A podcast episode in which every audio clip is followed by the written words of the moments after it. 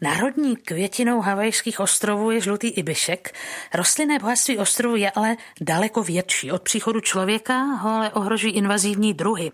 S pozorhodným endemitem havajského Big Islandu i těmi, kdo ohrožují nás v dalším díle aktuálního vědeckého dobrodružství seznámí Martina Půchla.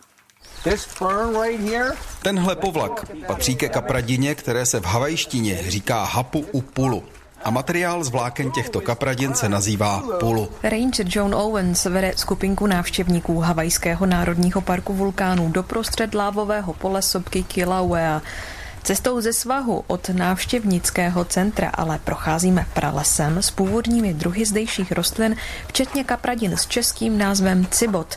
Tento rod zahrnuje asi 11 druhů, více než polovina jich roste na Havaji a všechny jsou endemické. Okay. Průvodce nás upozorňuje na podivný schluk něčeho, co bych popsala jako chlupy v kmenu kapradin. Havajci to používali na obvazy a později i jako materiál do matrací. V oblasti parku byla dokonce továrna, kde se pulu zpracovávalo.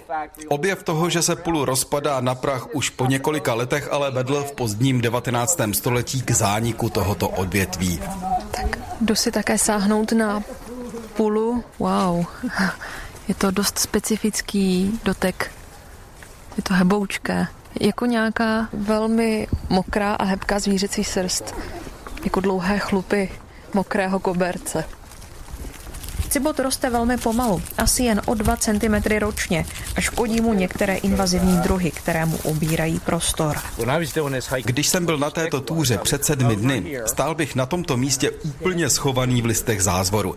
Ani byste mě neviděli. Právě divoký zázvor tady na Havaji roste doslova na každém kroku.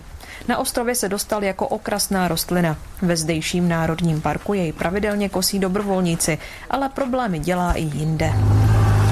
Sedím v malém vozítku s majitelem kávové farmy Johnem Trowbridgem. I jeho záplava zázvoru na pozemku trápí. Havajské ostrovy jsou uprostřed oceánu. Jsou ze všech ostrovů nejdál od pevniny. Hmyz, ptáci a další živočichové se sem dostávali velmi obtížně. Všechny organismy se sem museli nějak dopravit vzduchem nebo po vodě. Proto tu nebyla žádná větší zvířata. Jediný savec, který tu před příchodem člověka žil, byl netopír. A tuleň havajský. Bez predátorů a přílišné konkurence se havajské druhy zbavovaly svých obraných mechanismů, jako jsou trny nebo silné silné pachy. Některé vosy, moly a mouchy dokonce přišly o schopnost létat.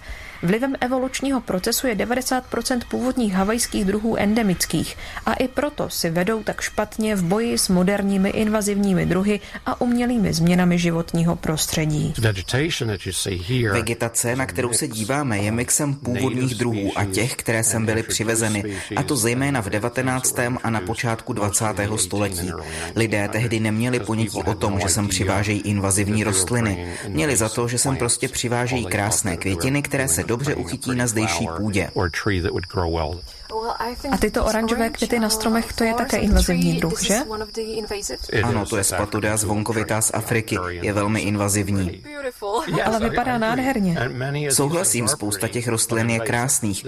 Tamhle je strom avokáda. Je také invazivní, ale jeho plody chutnají tak dobře. Ačkoliv ananasy nebo avokáda chutnají výborně, vybírají si svou daň. Havaj je místem s nejvyšší mírou vymírání v Americe. 75% tamních zdokumentovaných vymřelých druhů pochází právě odtud. I to působí tlak na vědecké snahy o udržení zdejší biodiverzity. Že to ale na Havaji občas věda nemá lehké, si připomeneme v zítřejším dílu seriálu. Vydáme se k posvátné sobce Mauna Kea, kde se strhává boj o umístění jednoho z nejambicioznějších současných teleskopů. Z Havaje Martina Pouchlá, Český rozhlas Plus.